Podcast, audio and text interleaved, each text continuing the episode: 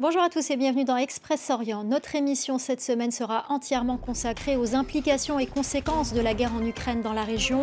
Nous irons en Turquie pour comprendre le positionnement d'Ankara. Nous en parlerons avec notre invité Marc Pierini, chercheur et ancien ambassadeur de l'UE en Turquie. Nous parlerons également du positionnement des pays du Golfe et des conséquences sur le plan économique avec notre invité, l'économiste Alexandre Kateb. À quoi joue euh, la Turquie d'Erdogan? Ankara a reconnu dimanche l'état de guerre, ce qui lui permet de bloquer le passage des navires de guerre vers euh, la mer Noire. Une décision qui illustre parfaitement les ambiguïtés de la diplomatie turque et la complexité de ses relations avec Moscou. David Gilberg. Il y a officiellement un état de guerre en Ukraine actuellement. Une déclaration du ministre turc des Affaires étrangères le 27 février qui permet à son pays de limiter l'accès des navires de guerre russes et ukrainiens au détroit des Dardanelles. C'est par là que les embarcations venues de Méditerranée peuvent rallier la mer des Marmara puis la mer Noire par le détroit du Bosphore.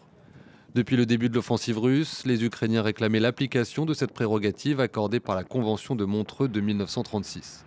Sa mise en œuvre est la preuve supplémentaire qu'Ankara a bel et bien choisi son camp dans le conflit en cours. Mais début février, lors de sa venue à Kiev, alors que les troupes russes étaient déjà massées aux frontières ukrainiennes, le président turc se posait encore en médiateur et proposait d'accueillir un sommet entre les dirigeants des deux pays.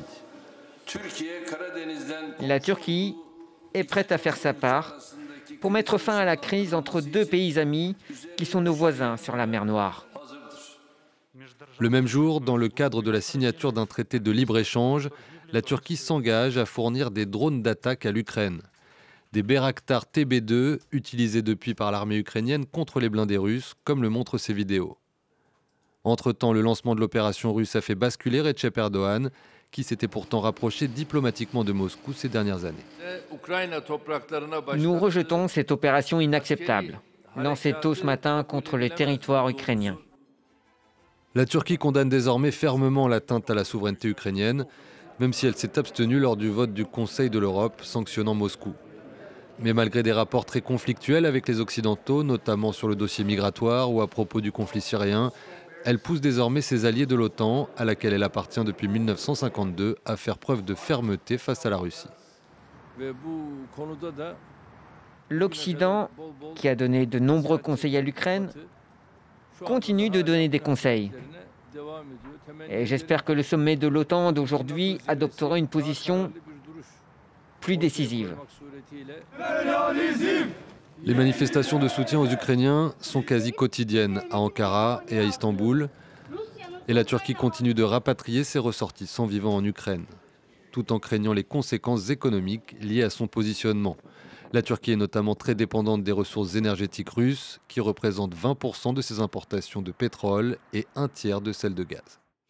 Marc Fierini, bonjour. Vous êtes ancien ambassadeur de l'Union européenne en Turquie et chercheur. Merci d'être avec nous.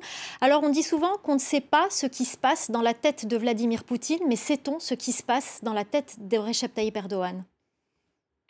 Ben, je crois que pour le moment, il se passe une, volonté très forte de, rester dans une situation d'équilibre entre la Russie et l'Ukraine pour la simple raison que la Turquie a des, des intérêts croisés avec les deux pays.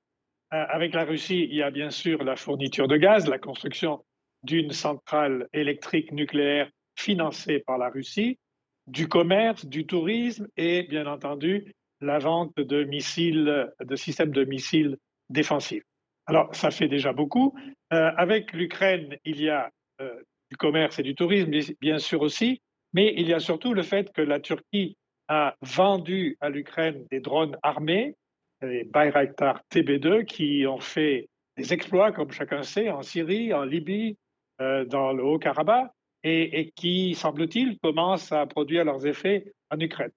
Donc ça, évidemment, la Turquie, la Russie a déjà protesté. Alors le président Erdogan semble pourtant avoir choisi son camp. Il a longtemps joué sur l'ambiguïté diplomatique. Est-ce qu'il est sûr de lui ou est-ce un coup de poker? Alors, je crois que c'est de l'équilibre qui devient un peu de l'équilibrisme, si vous me permettez. C'est-à-dire que la Turquie a toujours, depuis le début, condamné l'opération russe en Ukraine et elle a depuis longtemps euh, défendu euh, l'indépendance et la souveraineté de l'Ukraine, y compris en condamnant depuis 2014 l'annexation de la Crimée. Donc cette position-là n'a pas changé. Ce qui change aujourd'hui, c'est que la Turquie, pour rester dans une situation d'équilibre, doit s'abstenir de participer à des sanctions commerciales ou financières décidées par le monde occidental et peut-être s'abstenir, mais ça on ne le sait pas encore, de fournir des armes comme d'autres drones, par exemple, euh, comme le font d'autres pays de l'OTAN euh, à, l'Ukraine. Donc, pour le moment, on est dans cette situation intermédiaire. La Convention de Montreux sur les détroits euh, des Dardanelles et du Bosphore est, un texte suffisamment compliqué pour permettre de temporiser un petit peu. Donc, pour le moment, ce n'est pas un grave inconvénient, mais il arrivera un stade où la Turquie devra peut-être choisir plus clairement. C'est ça la difficulté. Et pourquoi avoir choisi cette stratégie euh, Que va-t-il demander Recep Tayyip Erdogan en, échange? Alors, euh, pourquoi avoir choisi? Tout simplement parce que la Turquie, depuis plusieurs années, considère que son appartenance à l'OTAN dans le monde post-guerre froide n'est plus suffisante. Elle souhaite donc avoir un pied dans le camp occidental, l'OTAN en particulier, euh, et de bonnes relations avec la Russie, avec la Chine, avec d'autres. En temps de paix, cela ne pose pas euh, beaucoup de problèmes, mais ça a commencé à se compliquer depuis l'été 2019, puisque la Turquie a choisi un système de défense antimissile russe qui est totalement incompatible avec les systèmes OTAN. Donc là, il y a eu euh, une, véritable fracture avec l'OTAN, mais ça s'est plus ou moins bien géré jusqu'à maintenant. Euh, il, il, est clair que si euh, la campagne militaire en russe en Ukraine s'aggrave et que les ventes d'armes des pays de l'OTAN euh, ou les transferts d'armes des pays de l'OTAN à l'Ukraine s'intensifient, la Turquie va être devant un choix un peu plus difficile. Merci beaucoup euh, Marc Pierini, ancien ambassadeur de l'Union européenne en Turquie et chercheur. Merci pour votre décryptage. Et les conséquences directes de ce conflit sur les populations sont nombreuses. Les pénuries de blé menacent le Liban. Le pays euh, peut tenir un mois avec son stock. 50 à 60% de son blé est importé d'Ukraine. Les Libanais craignent de manquer de pain très prochainement. Le pays traverse déjà une crise économique sans précédent. Je vous propose d'écouter le ministre libanais de l'économie. Il y a plus de trois mois, nous avons démarché plusieurs pays comme les États-Unis, l'Inde, le Canada et certains pays européens qui produisent le blé tendre nécessaire à la production de pain arabe que nous utilisons au Liban. Car il a certaines spécificités qui font qu'on ne peut pas l'importer de n'importe quel pays. Et pendant ce temps, les monarchies du Golfe sont restées prudentes. Elles sont pour la plupart face à un choix cornélien, Moscou ou Washington. Il est vrai qu'il y a quelques années, ces pays auraient opté sans hésiter pour les États-Unis, leur allié traditionnel. Mais aujourd'hui, euh, le renforcement de leur lien avec la Russie les oblige à trouver un équilibre. Pour en parler, nous sommes avec l'économiste Alexandre Kateb. Bonjour, merci beaucoup d'être avec nous. Bonjour. Alors tout d'abord, pourquoi la plupart de ces monarchies sont-elles restées prudentes? En fait, comme vous l'avez dit, euh, il y a eu un rééquilibrage euh, des relations entre ces euh, monarchies et les États-Unis ces dernières années, à travers des tensions qui ont jalonné ces relations. et l'affirmation de plus en plus présente à Washington qu'il fallait recentrer la politique étrangère sur l'Asie et donc quelque part ce retrait des États-Unis de la région a créé un vide que la Russie s'est empressée de combler. Euh, et ces pays l'ont bien compris et ont intensifié euh, leurs relations avec euh, la Russie. Ça, c'est un premier facteur. ensuite, le deuxième facteur, c'est que la plupart de ces pays aujourd'hui exportent du pétrole essentiellement vers l'Asie et la Chine. Et la Chine étant un partenaire et un allié de la Russie, euh, les intérêts euh, économiques euh, et géostratégiques de ces pays sont eux aussi en train de se modifier en intégrant cette donne dans le cadre de ce qui se prépare après, après cette crise, en fait, avec des ramifications beaucoup plus longues sur le long terme. Quelles, sont, quelles, quelles, conséquences pour ces monarchies pétrolières et même gazières pour ce qui est du Qatar, par exemple?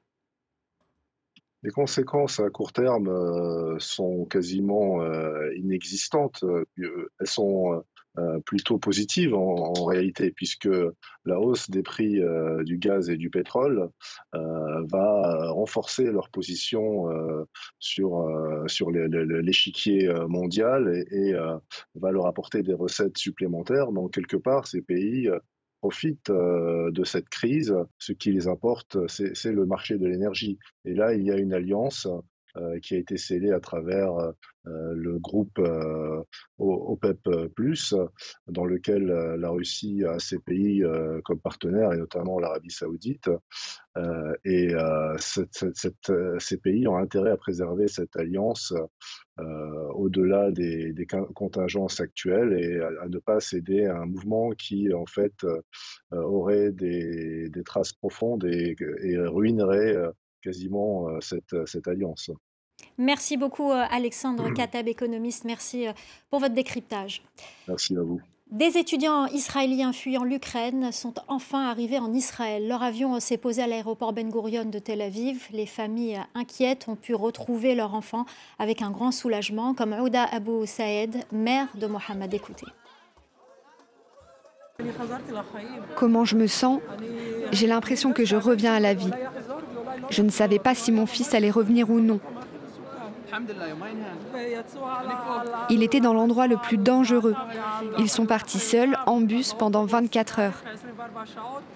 J'ai imaginé toutes sortes de scénarios, comme un missile les frappant et les tuant, ou qu'ils soient capturés. Voilà, c'est la fin d'Express Orient. L'info continue sur France 24.